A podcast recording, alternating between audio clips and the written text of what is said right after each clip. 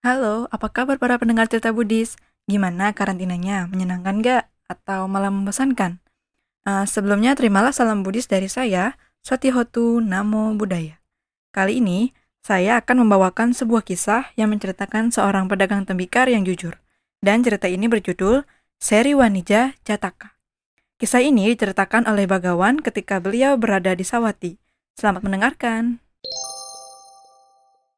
Pada masa lima kalpa yang lampau, di kerajaan Seri, terdapat seorang laki-laki bernama Bodhisatta yang berdagang belangga dan tembikar. Bodhisatta dikenal dengan sebutan Seriwan. Bersama dengan seorang pedagang keliling lainnya, ia melintasi sungai Telawaha dan memasuki kota Andapura. Mereka membagi daerah dagang dengan kesepakatan bersama dan mulai berkeliling menjajakan dagangannya. Di kota itu, terdapat sebuah keluarga yang sangat miskin. Pada awalnya, mereka adalah keluarga saudagar yang kaya. Namun, terjadi suatu musibah yang membuat mereka kehilangan semua harta kekayaan serta semua anak laki-laki dan saudara laki-laki mereka. Dari musibah tersebut, hanya tersisa anak gadis bersama neneknya. Mereka bertahan hidup dengan menerima pekerjaan upahan tanpa menyadari bahwa mereka masih memiliki sebuah mangkuk emas yang dulunya dipakai oleh kepala keluarga itu, karena sudah lama tidak dipergunakan, mangkuk emas itu terlihat kotor dan ditempatkan di antara tumpukan belangga dan tembikar. Saat itu, pedagang keliling sedang berada di depan rumah mereka untuk menjual barang dagangannya. Ia berteriak, "Kendi, kendi, kendi, kendi!" Hal tersebut dilihat oleh gadis muda itu ia pun berkata kepada neneknya, Ayolah, Nek, tolong belikan aku sebuah perhiasan. Kita sangat miskin, sayang. Apa yang dapat kita tukarkan untuk mendapatkan perhiasan itu? kata nenek tersebut. Sepertinya masih ada mangkuk yang tidak pernah kita gunakan. Mari kita tukarkan dengan perhiasan untukku. Wanita tua itu mempersilahkan pedagang keliling tersebut masuk dan duduk. Kemudian memberikan mangkuk itu kepadanya dan berkata, Ambillah ini, Tuan. Berbaik hatilah dengan menukarkan sesuatu untuk saudarimu ini.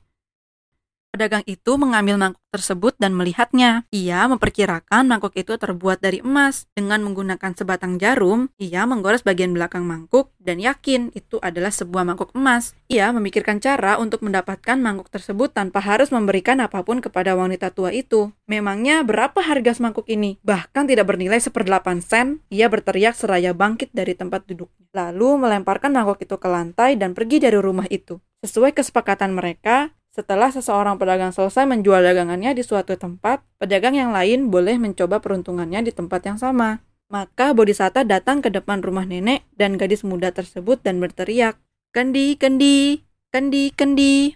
Sekali lagi gadis muda itu mengulangi permintaannya. Wanita tua itu menjawab, Sayangku, pedagang keliling sebelumnya telah menolak mangkuk ini dan meninggalkan rumah kita. Barang apa lagi yang bisa kita tukarkan untuk mendapatkan perhiasan untukmu? Pedagang sebelumnya merupakan seorang yang kasar dalam berkata-kata, Ne, sementara yang ini terlihat baik dan berbicara dengan ramah. Sepertinya ia akan menerima tawaran kita, kata gadis muda itu. Kalau begitu, panggillah ia kemari. Maka Bodhisatta itu pun masuk ke dalam rumah. Setelah dipersilakan duduk, mereka menyerahkan mangkuk itu kepadanya. Melihat bahwa mangkuk itu terbuat dari emas, ia berkata, Ibu, mangkuk ini bernilai seratus ribu keping uang. Saya tidak mempunyai uang sebanyak itu. Tuan, pedagang yang kemari sebelum kedatanganmu mengatakan bahwa nilai mangkuk ini tidak melebihi seperdelapan sen. Ia melemparkan mangkuk ke lantai dan pergi dari rumah ini.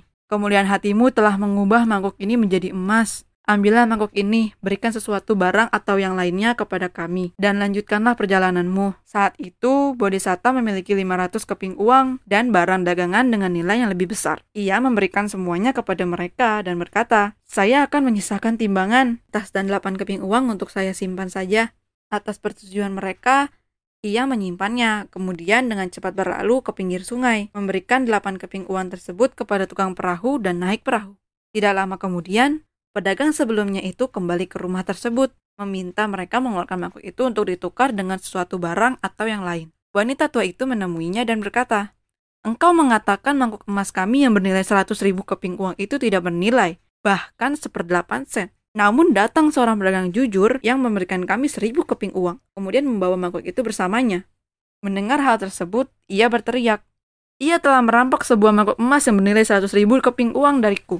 Ia telah menyebabkan aku menderita kerugian besar. Kesedihan yang teramat sangat menderanya. Ia kehilangan kendali dan terlihat seperti orang yang terganggu pikirannya. Uang dan barang dagangannya dicampakkan di depan pintu rumah itu. Ia melepaskan pakaiannya dengan membawa lengan timbangan sebagai alat pemukul. Ia menyusul Bodhisatta sampai ke pinggir sungai. Melihat perahu telah berlayar, ia menjerit agar tukang perahu kembali ke pinggir sungai. Namun, Bodhisatta meminta tukang perahu untuk melanjutkan pelayaran tersebut. Ia berdiri di pinggir sungai, hanya bisa memandang Bodhisatta yang semakin jauh darinya. Penderitaan yang amat sangat melandanya, hatinya diliputi oleh kemarahan. Darah mencurat dari bibirnya. Jantungnya retak seperti lumpur dasar permukaan tangki yang kering oleh sinar matahari. Karena memikul kebenciannya terhadap Bodhisatta, ia merenggang nyawa di tempat itu pada saat itu juga. Inilah pertamanya Dewa Data menaruh dendam terhadap Bodhisatta. Bodhisatta yang menjalankan hidup dengan kemurahan hati dan perbuatan baik lainnya terlahir kembali di alam sesuai dengan apa yang telah ia perbuat. Setelah menyampaikan kisah ini, Buddha yang Maha Tahu mengucapkan syair berikut ini.